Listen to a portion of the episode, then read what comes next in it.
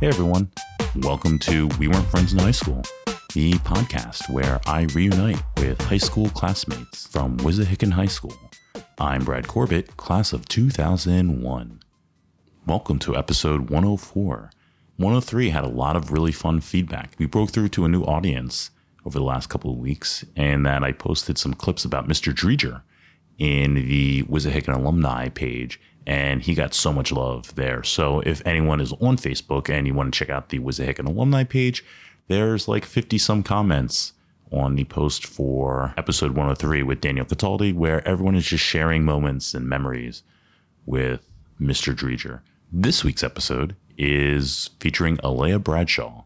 As I mentioned before, uh, I thought that Alea and I had a pretty rough relationship when we were growing up. I think I definitely said some things to Alea, called Alea some names, uh, being that I was 11, 12, 13 years old. But as we moved on to high school, really started to reflect a little bit more on that relationship. And I say it a couple times, you know, I felt like Alea and I had a relationship like a brother and sister. I don't think I ever thought of it like that back then, but now looking back at it, I really enjoyed some of the times that she and I had, and uh, as well as a few other people. I was trying to book Alea for a few weeks, um, probably a few months, to be honest. And much like Danielle, Alea was also in the process of trying to move. Uh, and so when I finally was able to get a date with Danielle, I figured let me try and just get this interview with Alea later in the day, uh, being that they were both in the suburbs. And it actually worked out schedule wise. Uh, when I got there, I realized that Alea actually, being that she had literally just moved, didn't have furniture set up yet. And so, uh, what, what this interview is, is basically having a, a, microphone set up a little bit of a distance away, but it is in the middle of the summer. Uh, and if you're in Philadelphia, you know what the heat is here uh, extreme humidity. And so, we were actually sitting on Alea's back deck during this interview with a giant fan in the background. And so uh, this interview was a really good test for me to um, work on my editing skills and my filtering skills and my noise reduction skills. And so this interview might sound a little bit different. Um, I think I actually did a really good job at cleaning up the background noise and the fan uh, that's going on. But if it feels like it's maybe a little bit, I don't know, tinny, uh, that is why. But I thought the conversation was incredible. I think the noise uh, goes away in your mind after you're listening for a couple minutes. And uh, I hope, regardless of the sound, you guys will really enjoy this conversation. Before we start, I got to remember to put out all the social media.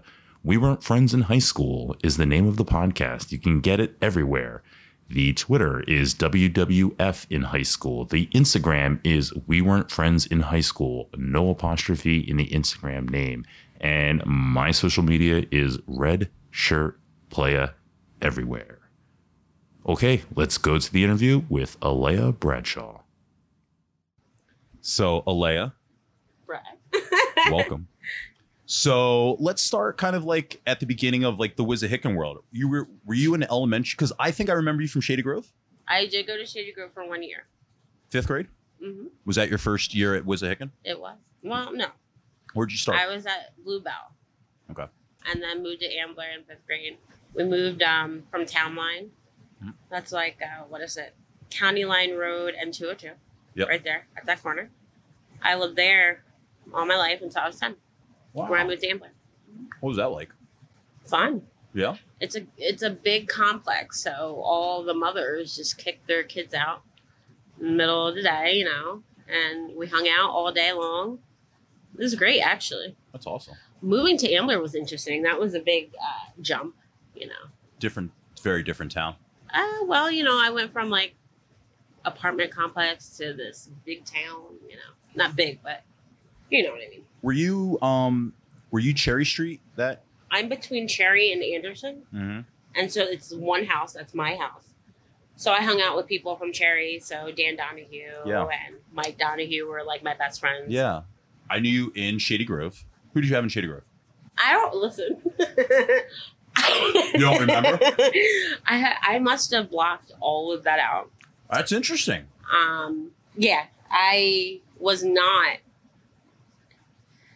It wasn't a good experience for me. So I think Really? that I blocked all of it out. I don't remember any. I could not tell you who I had in fifth grade at all. Was fifth grade itself the bad experience or actually, the move? no. I met a lot of cool people in fifth grade, like people I'm friends with to this day. Yeah. So actually, no. Okay. It was not fifth grade. I would say middle school on. Why was middle school? Oh, Hard. because, you know. In general terms, you don't have to give specifics. I don't like people. I mean, I am a people person, but I don't necessarily like people. If that makes any sense. Yeah. So um, I think it was just a lot of different personalities. You know, I was used to my certain group, and you go to middle school, and then you're introduced to everybody, and you're like, "Whoa, who are you?" Mhm. you know. Um, and I was bullied a lot, so Really? Yeah. So I'm curious about this. Um, Danielle and I were talking about like bullying, and she asked if I was bullied. And I, I told her I didn't think I was necessarily bullied, but I thought I was. I invited confrontation and instigation, and then you have to live up to it. Um, what is bullying like for girls, or in your experiences, if you? I'm not a girl, so I don't know. You know what I mean? I don't know what that. That's a very interesting question. Um, what is bullying like for girls? I think that bullying is um,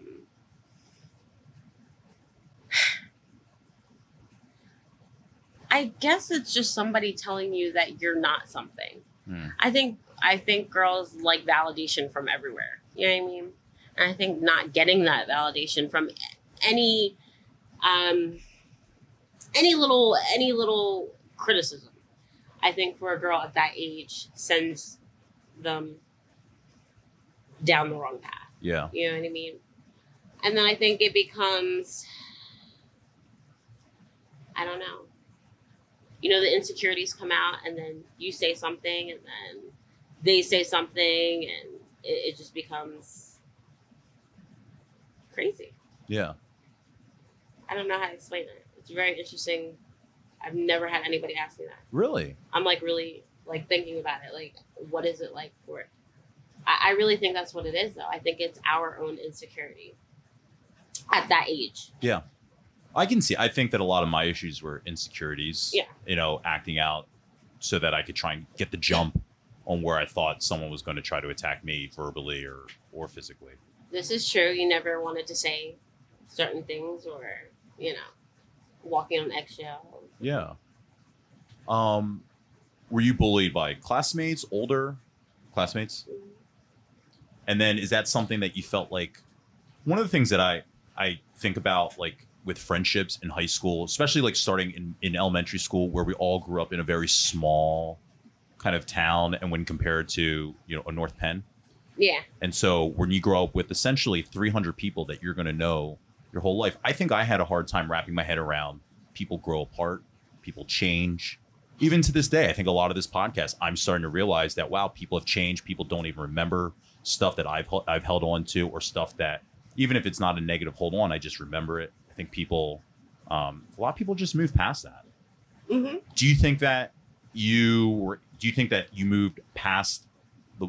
Did the did you move past the bullying to where it wasn't like a daily thing for you, or yeah, pretty quickly actually. how does that? I just didn't care after a while. It was just like, okay. You know what I mean? Like I didn't. I, God, I never really held on to it like that. Yeah, And it's funny because I've had people like inbox me, message me, and be like, you know, I used to bully you when we were younger, and I'm like, I never even gave you a second thought. Mm-hmm. Like, I, I guess it was different for me. I never really hung on to it like that. yeah. It wasn't. Did you get in fights? Did girls fight? Did I get in a fight in school? Not until senior year. No, not until junior year. So no. Wow, that's an that's an older time to get in fights. That's about when mine stopped. I know. I was jumped on the school bus in 12th grade, 11th grade, I think, with um, pencil. I think she was stabbing me with. Yeah, Wow. Yeah. There was a girl. I forget her name. She came in. This is interesting. She came in to Wissahickon like really, and the funny thing is, is that like we all hated her because she felt like. I guess she can run things. I think that we were all very, very, very close, even if we didn't think that we were. So basically what I mean by that, if you felt somebody was bullying you, but an outsider that you know you just got to Wissahickon said something to you, I guarantee any one of us would have stepped in and been like, "Listen," Yeah. you know what I mean? yeah. And that was the situation. She came up to me one day, and I was just—it was early in the morning. I'm tired. I'm like, listen, I really don't have time to talk to you. I, I don't know who called you this name or anything. I don't. I don't care. She said that she was scared. She told the cops that she was scared. So, uh, I guess because her friend said that, you know, you don't mess with me. I don't know why. Because I feel like I'm a nice person. Big you know, bad Alea. maybe some days probably. Um, but yeah, and you know, I got on the school bus one day and she was stabbing me with a pencil. I kind of took the pencil from her. I punched her in her face. Wow. That's pretty Wow. much the end of it. hmm Wow. God, Yep. I f- I feel like I got off lucky now. So right before we started recording, I was bringing up that I feel like we were confrontational, and and you don't you don't remember it at all. I I have to I tell loved you, you. I think so. I feel like I when I think back now, I think back and I go, God, I feel like Alea almost was like a sister. Right. I think that was the banter. I definitely. But I think it took you know fifth grade, sixth grade. So I think it took a lot of that time to get there. I think I might remember some of that. Okay. Maybe. Like I'm pretty sure Really? Because I'm all that I've sure ever said, I, I cursed you out Maybe. in class. And I think I think Really? like yeah, I think I cursed you out in class um in a way that like in a way that like like a boyfriend would would angrily yell at his girlfriend. Really? Yeah, I think like I think I called you a bitch and like and we were probably in like fifth, sixth, seventh grade. Why don't I remember this? Yeah. I do not remember that at all. I always I remember because remember. I feel bad about it, but oh, I get that so much. I, I um, I always say like, you, you're one of my favorite people because I think that you gave off the air that you were a certain way, but you weren't. You were just you. yeah. You what was I that mean? way? You were an instigator. Yeah. Definitely. But I always felt like that was a little bit more like a shell, like a facade, like Yeah. a, a defense mechanism.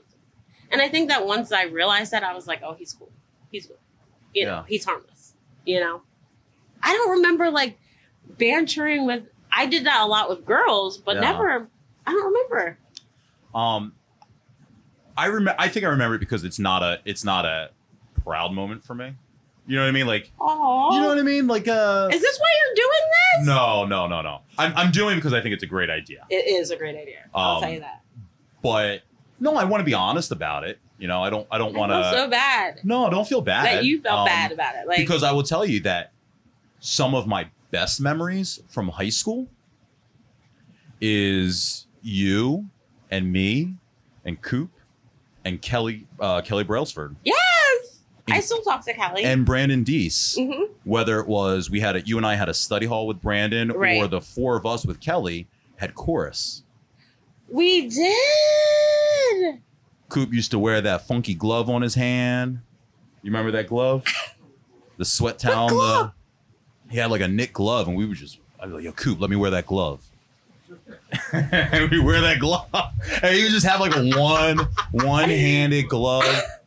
And can I tell you what it what what it was really for me? Uh-oh. You guys know this is like a I mean this is like a heartfelt moment. You guys honestly were like in in school like my my best black friends. As far as like black culture, most of my friends were white that I grew up with. But having like black friends to talk about comedy, to talk I learned to, I you don't remember this. I know I know you don't remember this. We learned how to play anywhere by 112 on the piano together in chorus.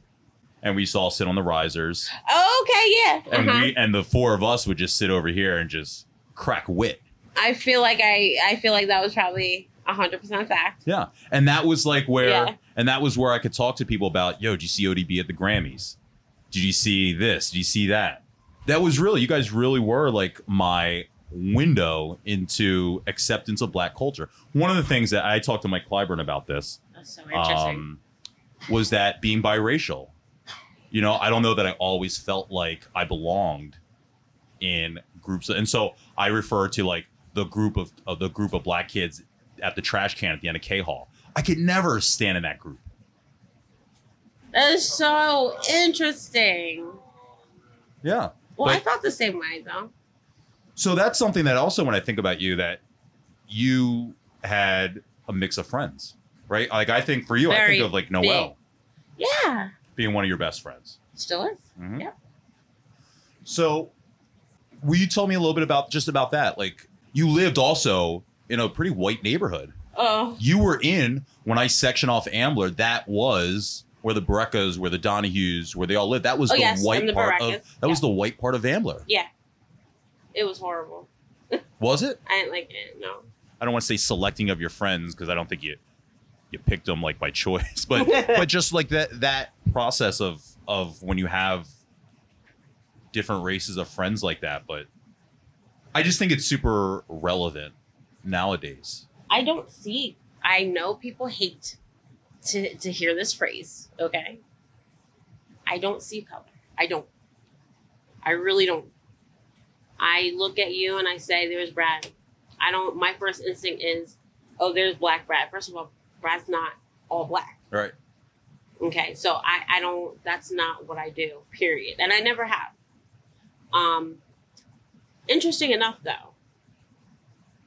I did always have a mix of friends, but between middle school and high school, my parents didn't want me to have white friends. Like I wasn't allowed to go out, nothing. So you move me into a white neighborhood, but then tell me, you know, I don't want you to have any white friends. Hmm. So it was kind of like, I don't know. I, I didn't really relate to the black at, at that age. I didn't really relate to the black um, kids in that area because my parents are from New York, and so from time I was born until about maybe sixteen, I spent every damn weekend, every summer in New York. It's a whole different world. Yeah. You know what I mean? It's a whole different demeanor. People carry themselves a lot different. They've been through a lot more than we've been through here in Ambler. You know what I'm saying?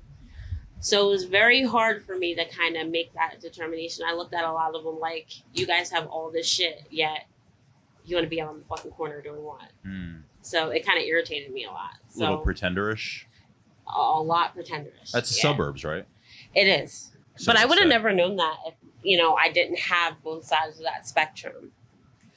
Um, so coming back to Ambler um, during the week was difficult. It was just like, what in the world? Like Yeah. these people take everything for granted.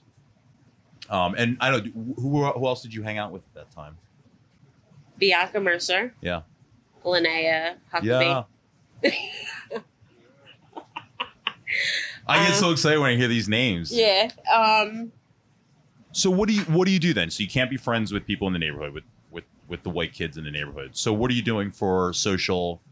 School's over. What happens? What do you do? I'm in my room. Chilling. Yep. As much as you can. Chilling, reading. Was there like an expectation for you?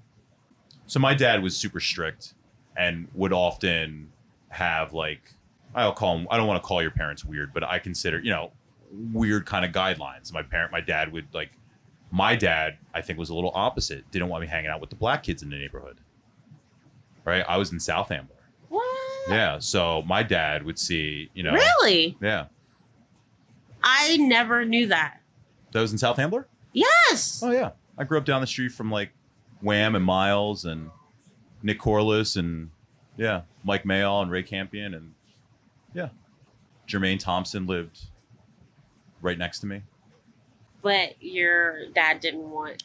My dad didn't um my so we had a really large presence of guys that would hang on the corner. We had a one of those like I don't know if the house was abandoned, but it was uh it was frequented the house. And so it's where people would just hang out all the time. And my dad would always try and make a delineation of what my expectation was and that that wasn't to be it. And so any in Ambler and South Ambler, especially everyone's related. Everyone's cousins and Yeah. and so it's like you can hang out with those and play bike. You can ride bikes with those kids in the streets. That's about it. They can't come over. You don't go over there. It was, you know what I mean? It was a, it was a dumb rule, And there's a better way to teach what you're trying to teach than to exclude or, or seclude or segregate. I don't know. Right. So I guess, you know, it, my dad, if, if I was to say, well, then what am I supposed to do, dad? I can't, what am I going to do? My dad would, would tell me, and he was the same way with like girls. He would tell me, say, don't, you don't worry about that. You, you read, you study, you do this, you do that. Is that that's what I was kind of trying to get to. It's a long about way, but I got there. Would your parents expect you to better yourself instead of being out? I think that was just the rhetoric. You know what I mean? Like I, I think that was just what they said.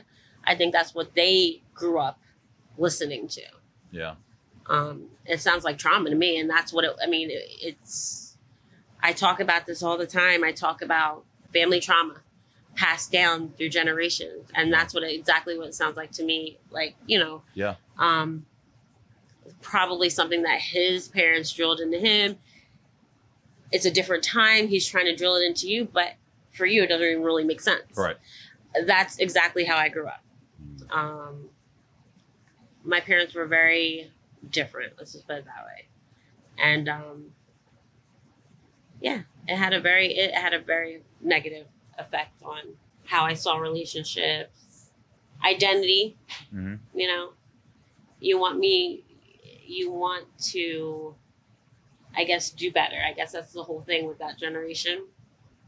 So you move us into a white neighborhood, but then you don't want us to hang out with the people in that neighborhood, you know? And then like even even a lot of, actually now that I think about it, they were always skeptical of the black, you know, of, of the black kids. Yeah.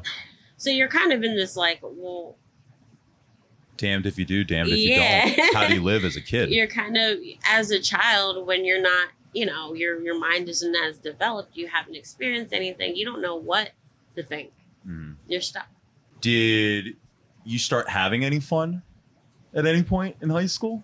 oh oh yeah in high school i was a mess but it was great Yeah. yeah So if you had to pick like a fun moment, most fun moment in high school. like actually in school Yeah, in in in the confines of the educational experience. i hated it though. I mean i Did i you? have to be honest it was a horrible experience for me. Um i those were the years where i was just so lost. I felt empty and you know. So i don't i don't know if i'm able to if i say it it might sound like really i don't know if i can the most fun time. Um social lab. I love social lab. Did you do social lab What was social lab? so social lab was when you're in 12th grade if you were finished your credits you would go to school half the day and work half the day Oh, well intern half the day yeah, yeah. This is different than tech school. This is actually like, yeah Yeah. this is different from tech school Yep. that was fun that was great Yeah? great time hmm where did you go? uh not to intern often I th- I don't want to misquote him, but I'm pretty sure Eric said he had the exact same. not to intern every maybe twice a week i'd go but then you know we'd go to people's houses yeah. go out to breakfast we used to go out to breakfast a lot me justin hammond jess davis and somebody else came with us too Wow. Mm-hmm. More names. I love names. yes You mentioned parties. So I didn't party at all. really Yeah, never. I never like went to any parties, cast parties from musicals was like the bulk of it. My friends didn't party. My friends weren't didn't drink, didn't didn't do anything. And so really yeah, so for me like hanging out on a Friday or Saturday night was probably like getting buffalo wings and watching the Sixers or listening to music and that would be about it. Maybe we go to Friendly's. Uh, but that would be about it. That wasn't a thing that I grow. So I'm curious a little bit into like the experience of the party world when you're a teenager. I was just telling Aaron about um one New Year's Eve. Me and Bianca were bored. We're it's like ten thirty. We're like, geez, I mean, why are we sitting here? So we call someone up. We're like, "Are you having a party?" He's like, "Yeah." We go. I mean, everybody from school is there. I mean, everybody that we hung out with, I guess. You know. Really? Mm-hmm. How many people? Oh God, a lot. I mean, you're talking about a row home completely filled, all rooms. Like, yeah, That sounds like so much fun. it was. Those are the moments that I completely missed out on. I didn't have many of those. Well, yeah, I did. Never mind. See, I feel like those are the moments that for me in my 20s and 30s that I'm always like striving to have. And I have them now. I have fun times and great parties and things like that. But I feel like I don't know if I got it out of my system or if I will because I feel like I'm kind of. you, right? Because you missed that time period. That makes sense. So Yeah. That makes sense. Do you want to talk about any bad times? Tough times? Oh, I was drunk from 10th grade. Well, all of 10th grade, definitely. 11th grade, maybe part of 11th grade.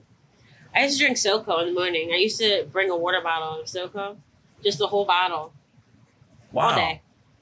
So Drunk. That's so surprising. I mean, so I knew stuff like that was happening. I feel like we were the generate the the water the vodka and the water bottle generation. Definitely. I don't know what's that like. I mean, you're fucking young, right? And you're Depressed, miserable, you know. wow. How did you overcome that habit? I guess that specific. Maybe you didn't the depression, but you said through 11th, so not 12th. I mean, I had to graduate. I failed all of ninth grade.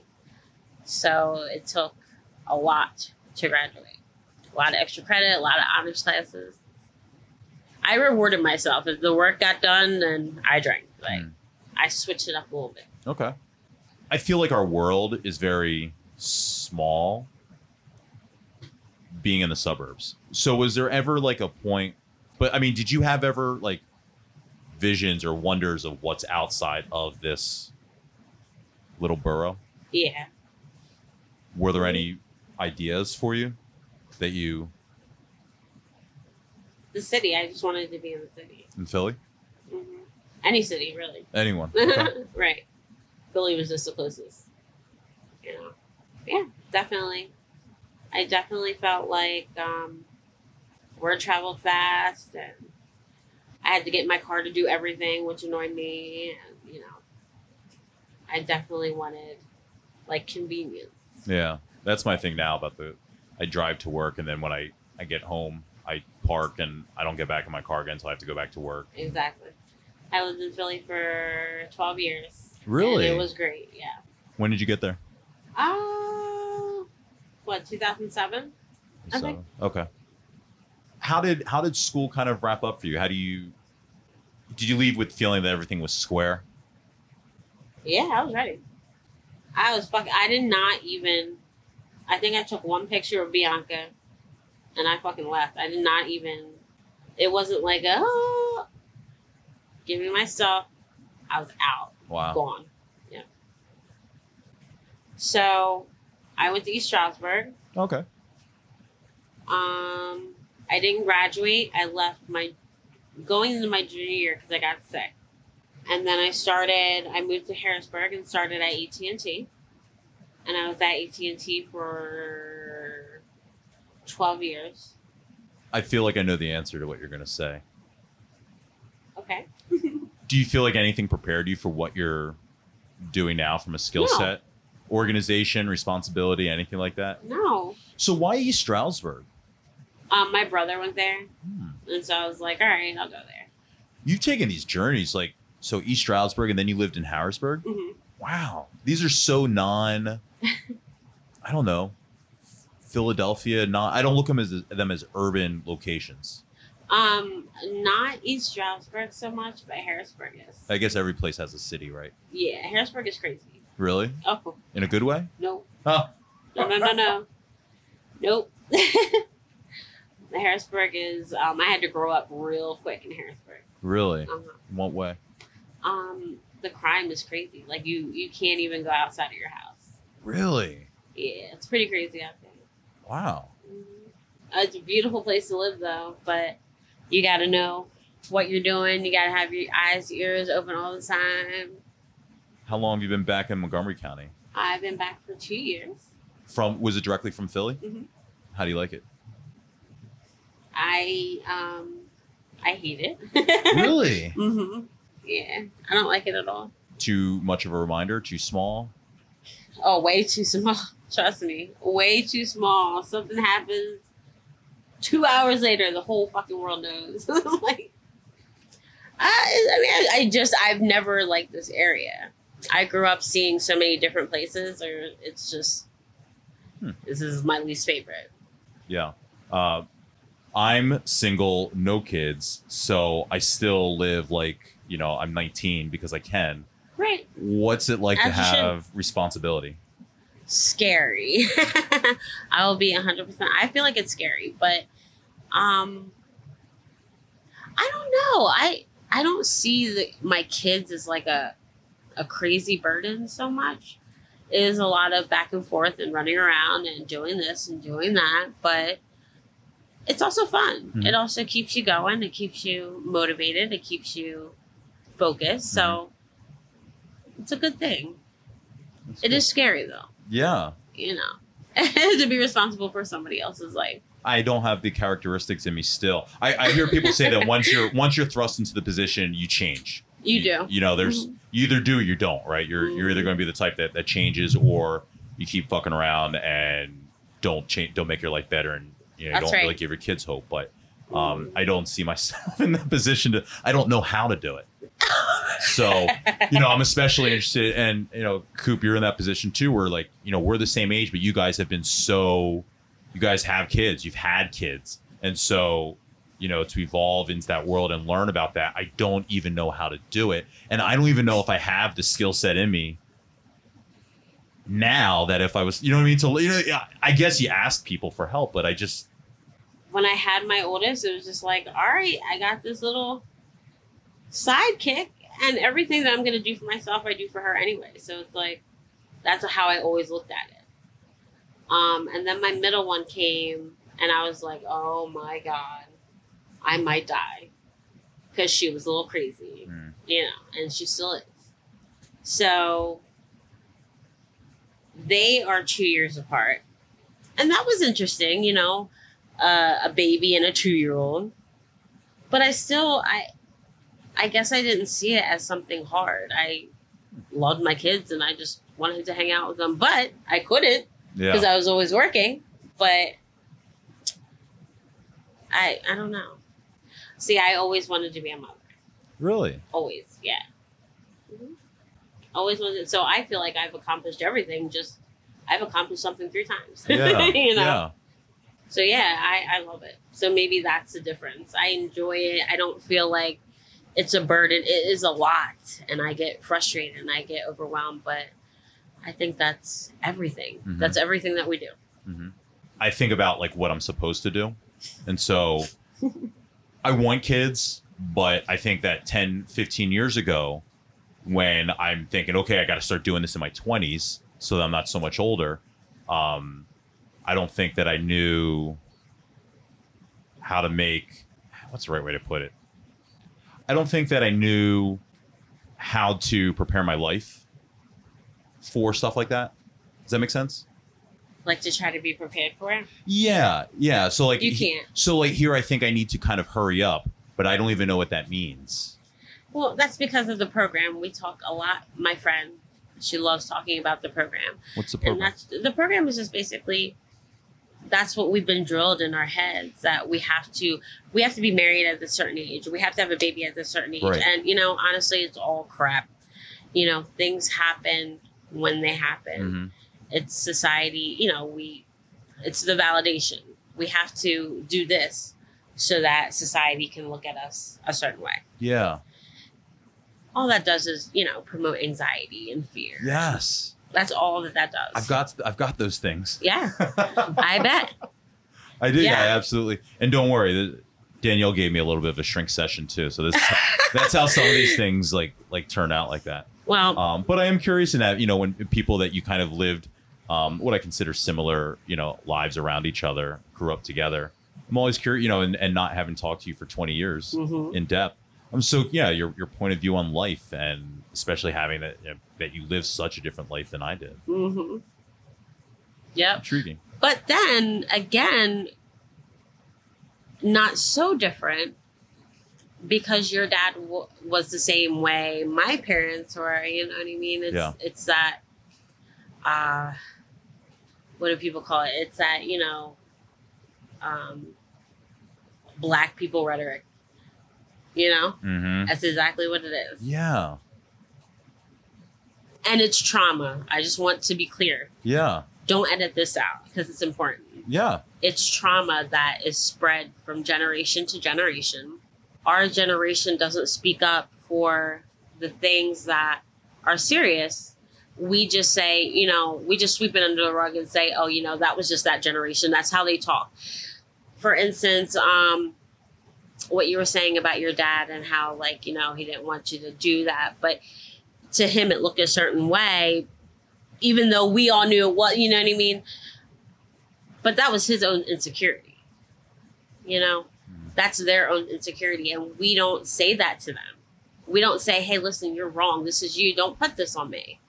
And then we grow up with this fear of life Mhm. you know? I 100% agree. I think um, it's so my dad passed uh, about a year and a half ago, two years ago, but we hadn't Sorry, seen yeah. each other for a long, long, long time. really Yeah, yeah, really long time. Sorry. We had a, yeah, we had a falling out when I was a teenager. Uh, So after my parents divorced, yeah, all through like um, most of high school and then beyond, I never saw my dad again. Never talked to him. And so, you know, when when he was passing, when he was dying, um, I, you know, you have to go through all these emotions, and I actually had to be the one to like, like see the care, like the final care, like had to come back into this after 20 years, and so when you're just listening to his about his life and all that, you just think about all these things, and and you just, I think probably the thing I would want to ask him is what happened. I, I think I can make up a million different reasons as to what it was, right? Um, you know, my grandfather was a was was a angry was an angry man, and so that made him an angry man. Um, my my dad was a Marine in the '60s, a black man in the Marines in the 1960s could not have been easy. Uh, my dad had a propensity for white women uh, all through his life, and so in the '60s, '70s, and '80s, that shit ain't easy to to get by with. Which all that builds up all types of anger, and then just all the you know when your parents just kind of had things that you don't know about, and you're probably never going to know about. What were those things, and and how did that affect him? Um, and I think nowadays that's becoming such a public discussion in the black community. Anxiety, depression, mental illness, you know, the way that we kind of hide those things. Yeah, that's kind of what that really reminded me of of really feeling like I could come up with with six, seven different reasons of why my dad was the way he was that projected these things onto me that quite honestly probably is what led for me to have anger towards you as a 13 year old as a, as a nine year old however old, old i was. It's all connected in that way. Absolutely. I just believe that we're all on our own journey and we're all fighting every day. And the only thing that you can do is just love yourself. Fight yourself through the journey. Yeah. I think, you know, I think a lot of my fear has dissipated and anxiety by doing things that I'm terrified of doing. Like, pretty much everything, honestly. like what what kind of stuff are you terrified you mean normal everyday type of things Uh, normal everyday, Yeah. yeah. Driving, driving certain ways. Yeah, like the anxiety is real. Trust me. yeah And I'm probably sure that, well, actually, I'm interested. Has that been a common theme so far? Anxiety Yeah. amongst the people I've talked to. Mhm. Um, Mike spoke a little bit about about depression um, when he talked. Um, I mean, we're, I'm I'm curious to know. We were all riddled by some sort of um, I think we've all dealt with different trials and tribulations, whether they're home um, or external. Um, in some cases, legal. Um, but I think we've all had we've all had some different experiences that left very unresolved issues mm, that I think, yeah, I think we're all Yeah. as adults still addressing, still learning about. yeah.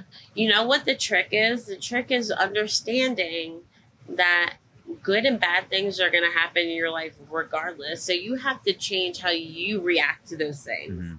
It's all about us and how we react to certain things. I mean, do we want to react to um, out of fear or do we want to react out of, you know what, this happened, but then again, this happened. So we're okay. It's a balance, you know? It, it's about understanding that you're not always going to have good. There, there is going to be bad Yeah. and being okay with that bad, you know?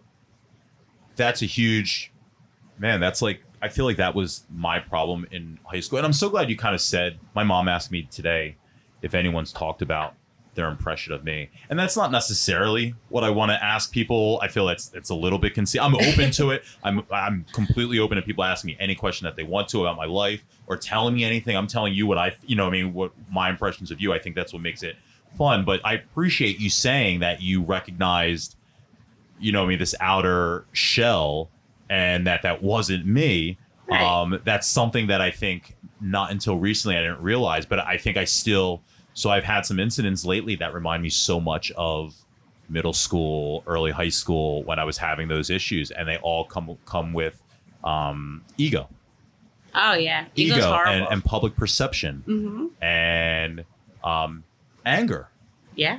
you know and and it's so easy to when you're not careful when you think you've got some things figured out to slip right back into that anger that you know i talked about with my dad and and that yeah if i you know having some confrontations to where i go boy that was a stupid way to handle that why would you why would you put yourself in that situation and Yeah. those are the type of things that so I, I i like to think that now i'm at least recognizing it whereas i would have just gotten in trouble 20 years ago and i wouldn't have known why would have been madder that i got in trouble and right. and it's like, oh, okay, I see. Yeah, I see there was a wrong there, and then I reacted to that, and then, you know, so it's a, you you almost can't let yourself off the hook either I know. because you have to keep.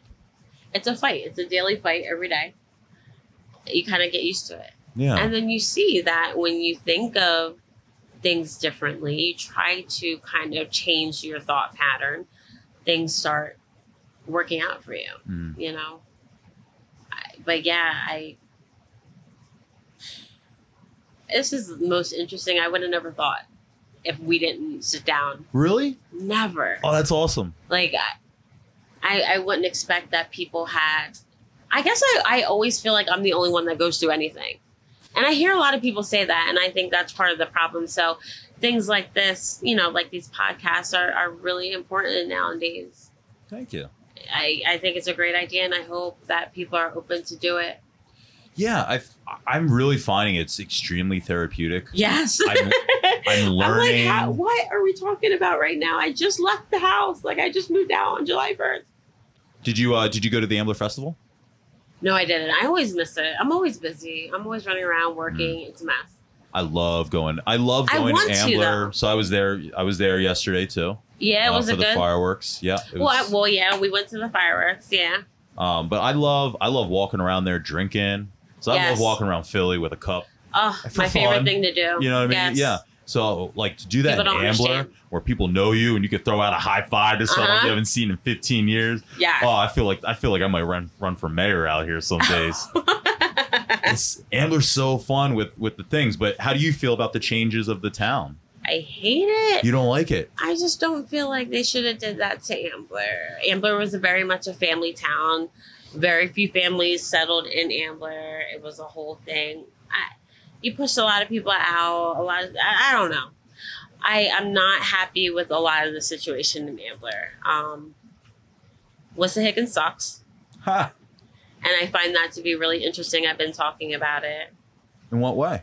Um, well, so amongst many other things, one of my things about moving back to Ambler was I really wanted my kids to go to Wissahickon. I wanted them to have the same experience, like at least growing up in a small town and being able to to see your friends come back 20 years later and you go all go to the same bar. Like I wanted them to have that Yeah. same experience. Okay. But when I got here, I realized that Ambler is so different. You know, you have your yuppies, you have your meth addicts, which there are a lot of those. Hmm. Okay. Um, but then Wissahickon as a school, we'll jump to Wissahickon. Like I realized that I would have been better off keeping my kids at the school they were at in Philly.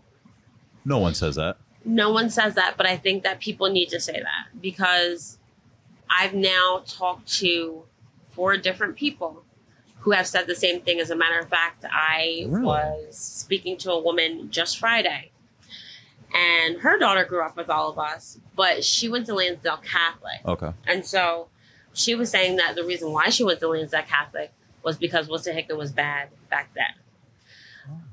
In what way? What do you mean when they you say all bad? so basically Wissahickon makes it obvious that all they care about is money. They make it real obvious. They have a million dollar budget, yet the list, the back to school list, is like two pages long. Oh wow. And then when you get there, they're like, also, can you get this, this, and we're like, but you have a million dollar budget. Like, what do you, what am I bringing stuff for?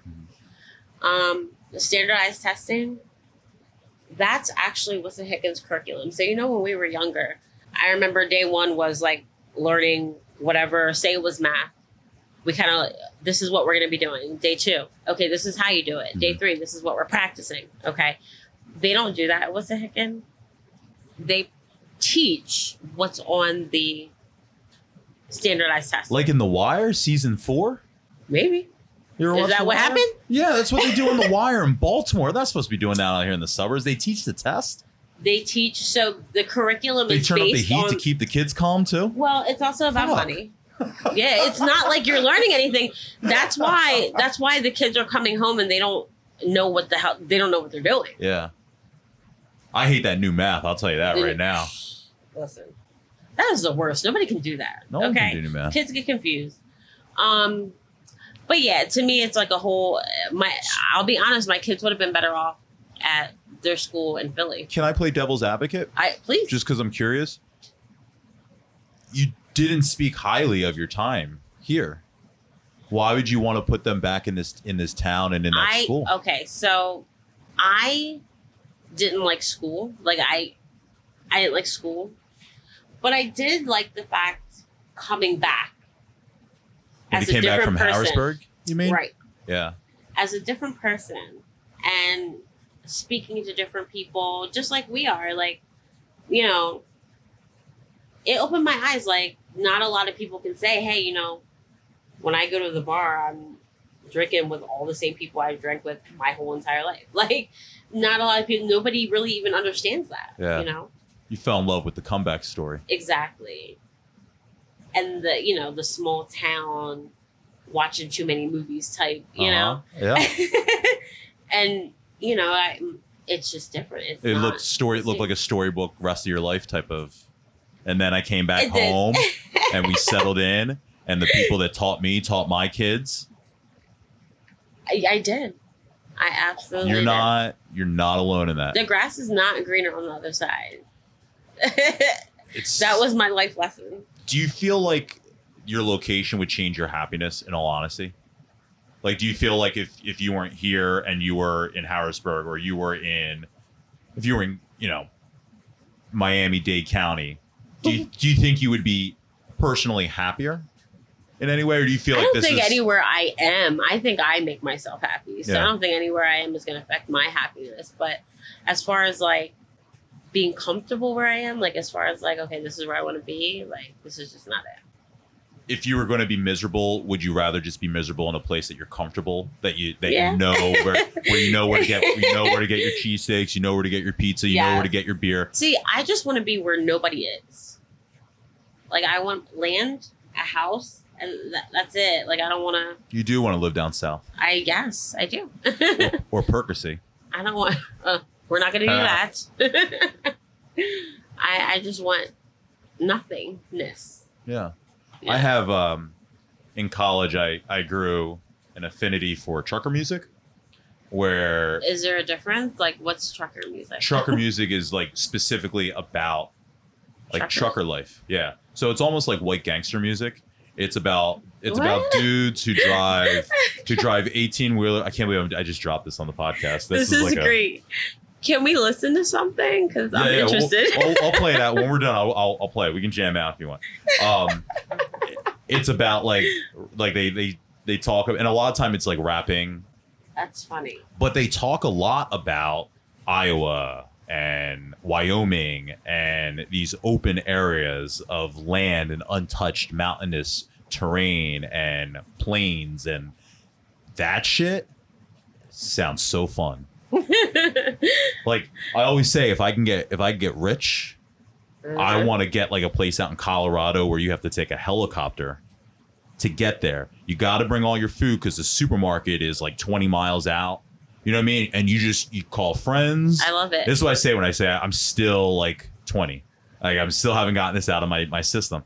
You call friends like, hey, we're going to the spot in Colorado for like three weeks. You in? Like, yeah, let's go. And then you, and then you come back three weeks later. Go back maybe in That'd six be great. months. yes. You guys are in. I'm in. All right, Totally. you're on the invite list. you know, I find it interesting that you um you you feel like, you know, because you didn't party that much in high school that now it's kind of like you're getting it out and everything like that. But I mean, I don't know many people who don't still party even with kids. Like, That's true. you know, Um, I reg- I mean, as far as I don't have regrets. You know, I have. Boy, I wish I could have done this. Wish I could have had this experience. But I, I look back on like those times, and I don't know what that's like. And I love being social now. Um, and maybe because I do drink now, but I love being social, and I really miss that. I miss having the opportunity in that time ah, to experience Mhm. you know like just i don't i didn't have those moments of being in the basement and eight people 10 people 15 people rocking out to a song Ah. i didn't have that till college So you didn't like you never went to like one of the dance many many dance parties and no Wow. i didn't i wasn't I never i wasn't friends with anyone that had like a party got it. Okay. were they fun That's interesting. Was were they fun? They were fun. i also can't dance and i think i think yeah i can now I you can could have been uh, like on the wall drinking. You would have had a great time. Oh yeah, now I can do like now I can do like classic rap video moves. I got all of Jay Z's live live concert moves down and everything. I, I As kill long it now. as you had the two step down, you good. yeah, I got it now. But like, Alright. but I had extreme like just anxiety about like fitting in in, in moments like that because I never had that experience Mm. in high school. Even dances, like I didn't go to prom. I didn't go to um. I didn't go to anything like that. Wait a minute, Brad. You didn't go to prom? No, Yes, you did. no, I didn't. You- My, my yes, you did. the worst. I don't even know if I want to share it. No, I didn't go. I promise I didn't go. Wait a Oh my god! Like I would have never thought that you had this experience. Like I, this is so enlightening to me. Wow. Yeah, I need you to. I'll, I'm gonna email some I'm people for you. some shit. dude this is the best idea i need you to talk to so many this is so i would have what you didn't why didn't you go to prom Uh, so I mean, there's a myriad of reasons. okay Um, first reason was I didn't ask anybody. Right? I never. Well, I did ask someone. That's wrong. That's wrong. No, that's wrong. That's wrong. I, I did ask someone. So, all right, this will be weird. Okay. this is ridiculous First you were the most personal person one of the most personal people i knew see that's that facade shit Uh, but but I yeah, it was to hide my insecurity. So deep down, I think just insecurities, right? Not secure enough to. But I did have. I technically I had a date to prom, and that date got a boyfriend prior to prom, and then I found out like I don't know. I guess a month or two before that I'd been replaced by the boyfriend. Yeah. oh man So it was are you like, serious so you were just like oh. forget it Well, yeah. Then it was like, well, you know, by that point, everyone's kind of like, and so you make excuses and you go, oh, it's not even that big a deal. It's not even a senior prom. It's junior prom too. The seniors date the freshmen. The juniors date the sophomores. It's just a big school dance. I don't even care. And that's you know, and that's how you talk yourself out of out of going. And then just I think I didn't date. I never dated in like high school or anything like that. And so a dating type of atmosphere or a dancing atmosphere wasn't my my thing. I was good at holding court with friends. You know, we're gonna hang out and talk about stuff. That was my thing. But like an intimate session or something like that, that wasn't. I didn't know how to even approach something like that as a teenager. Wasn't my my bag. wow So I didn't go. Like school dances, I hated them. I was always on the wall at the school dances. I didn't ask girls to dance. i think i remember that a little bit Yeah. which was weird because I always saw you, especially like as a very personable person. Well, you know, and maybe this speaks to how our relationship got better. As I talk about, like when I look back now, I feel like it was more like a sister relationship. Definitely. Um, but I think comfortability. I think I felt I felt acceptance from you, from Kelly, from Brandon, from Coop. of course. Um, and I think I didn't, and, and probably because of my antagonistic and others. I don't want to let other people off the hook. I'll tell them to their face, but you know, I, I, I don't want to make it sound like I'm like I was the problem all the time. I definitely, if there was a problem, I didn't steer away from the problem. But you know, I don't think I felt acceptance from other people because I had that type of relationship with so many people. There were tons of people I had like good relationships with that I was, you know, consider myself less. When I say we were acquaintances, I mean less acquaintance than that. Right, that, right, that I didn't have a problem with and I got along fine with. But the people that I think I wanted to truly have acceptance from, I never gained that acceptance. And I think that made me feel a little bit insecure, inadequate. Mm-hmm. And so stuff like a school dance where I've got to get dressed up. I know. You know what I, I mean? know. like yeah, I do. people are cracking, you know, people cracking on my hair because I don't have because I got, I have Jewish hair. I don't have black hair. I can't get the I Uh-huh. can't get the Caesar. Now I got to wear a suit and a top. I don't even know how to do that shit. You know what I mean? Like that's not. I feel you. And so Yes. all that stuff is just like, yeah, I can't do that. I, I that's what I, that's the kind of stuff I hated in high school though. It was Yeah. it was that I had to be accepted by like I, was different. I was definitely very different, which I think is the reason why I I was very like, you know, I didn't really have like a group of people. It Yeah. was I, I was friends with everybody. I loved everybody. Um I, I hated that clicky feeling hmm and I definitely um, resonate with not feeling accepted by, um, you know, the black people. Maybe because I hung out with white people. I don't know. You know. And I don't even know. I- You know, I don't know if anyone even um, feels that way.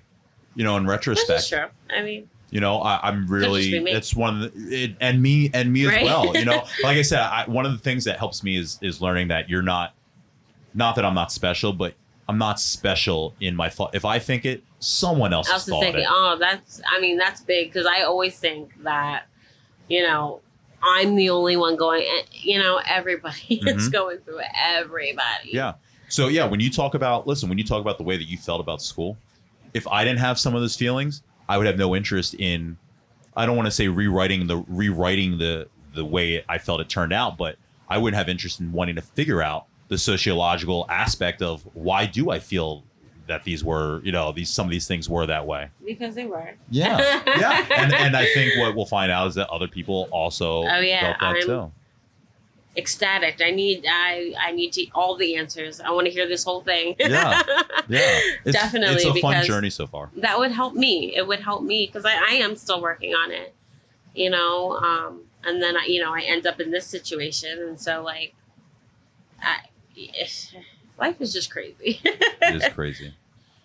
Is there anything that you wanted to discuss, talk about, ask that I didn't cover?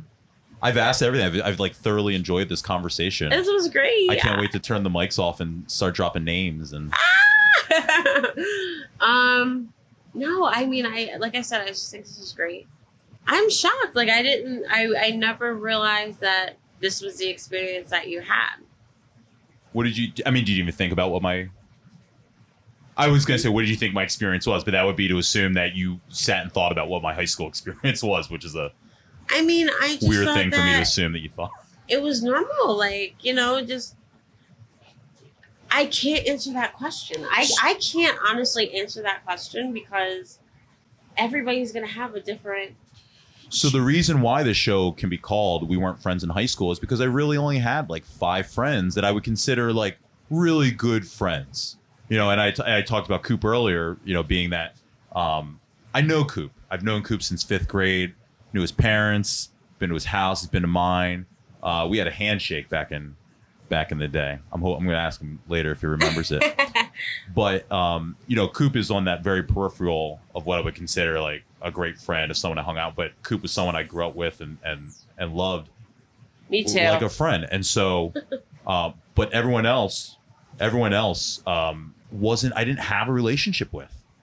It varied from, hey, what's up, we tell some jokes in in in study hall to hey go fuck yourself Corbett. That, did was- happen a lot. That you, did so happen. you remember that? Oh hell yeah! And- And, it Oh. irritated me because that's how I came. That's how I came up with like. I'm like I I don't think that people realize who he really is like because I don't have that experience with him. Oh my god, you're gonna make me cry. I'm, but that's why this is so crazy to me because uh, that's anytime somebody brings up your name, that's what I say. I'm like, I well, he's one of my favorite people because I think that people took him a certain way, and he was totally different. He was like one of the coolest people you would ever meet. Wow. But that's how I got. You know what? Danielle's brother Derek, and Yeah. he doesn't remember this, right? All of my friends used to like make fun of him. Oh, he's a goth and all this other stuff, right? I never did that. Like I never. I don't see that. yeah. I just see people. The way we became friends was he said to me, we were walking home one day with Dan and Mike, and he said to me, I know your friends make fun of me, so you don't have to be friends with me. And I looked at him and I said, I don't give a fuck what anybody says. Wow. Like you are you, and if we if you want to be friends, we can totally be friends. And we were friends from that point on. Close Wow. as hell. Yeah. Danielle's gonna hate. He's this is now the second show in a row. He's getting. He's getting. Oh, Danielle, we I love you too. I love Danielle we too. She knows that. uh, we championed Derek's uh, run from tech school to to a solid uh, long running career that yeah, he, that with boy a was skill. no joke. I saw him at the Ambler Festival. You did? Yeah. Uh, I haven't seen him in years. Oh yeah, that is one of those feel good moments about being in this area. yeah. That right there, it really is. When you have certain Yeah. people that you do, you know, that you have a, a, a certain type of love for. I do. That no matter what, it's just like when they bring it brings a smile to your face when you think about that person. Well, I don't I don't have any lingering. que- I feel like we, I feel like we had we went we went an hour twenty. Did we? I'm so glad you did this because I, I love learning things about people. Yeah. So, you know, this is amazing. I, I would have never thought that you had this experience. Oh really? No. Oh yeah. this- And then to bring up the fact, because guess what? what? I did not know that you're mixed until probably a few years ago when I saw a picture of your mom and I went, Really? What did you think? Never knew. I thought you were black. Oh my! That makes me want to cry too. That makes I can't. believe That's like the Isn't that nicest thing. interesting? That it, yeah. I thought It's- everyone oh. knew. I thought everyone knew. No. And so I find this interesting that you had, you know, this identity, Wow. you know, toggle. And I'm like, dude, I thought he was black Yeah. until like a few years ago. No, and and wow. Well, that's that's the pod. All right. Well, this, This is, is it. great. I'm There's so one last thing that has to happen. Oh my God. What is it? Are you going to take a picture of me? Well, we are going to take a selfie, but you've got to sign my yearbook. Ah, I didn't sign your yearbook. You're lying. Do I have to sign under my picture? Yeah. Oh, I, I hate you. Oh wow, this is amazing. I don't even have my yearbook. This is amazing. You're about to have the best night too. This is fun. I'm excited. This is part of my. We just kept texting each other and we're like, "Oh, I'm so excited!" I'm like, "I'm excited." yes, I was so excited. Babe, he has a yearbook. Oh yeah, I got the Can you yearbook. believe Why this? can't I find you? Bolger, Borkowski. Oh, there you are. There. Oh, the short hair. The short hair is awesome. I miss my short hair. Oh my god. The short hair is so nice. We're signing yearbooks. I'm excited. Wait a minute.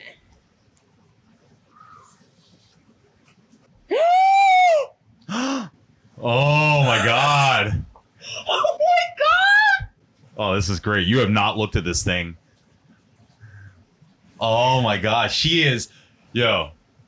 Okay, so Alea's composure has completely changed. Oh my god! I don't want to cry. Oh my god! Do you see what this says? Do you see those initials? Yeah. Wow, you shouted out Alicia Conti? That's so nice of you. Oh, I didn't even know you guys were that close. Yo, this is crazy. Do you see these initials? Whose initials are they? Does that mean anything to you? Oh my god! Yo, I am gonna freak out. How does that make you feel? I don't want to cry in front of all of you. Honestly, I really don't. Oh my god! I, oh my god! I, I never expected this. No, this is a really happy, pleasant surprise. Oh my god. Yo, oh my god. Just get this away from me. Woo! Well, Alea, thanks. You're welcome anytime. That was amazing. All right, that is Alea Bradshaw. I'm hesitant to add any more really notes to the conversation because I felt like it was uh it's a conversation that uh, really should stay contained in the environment that we had it.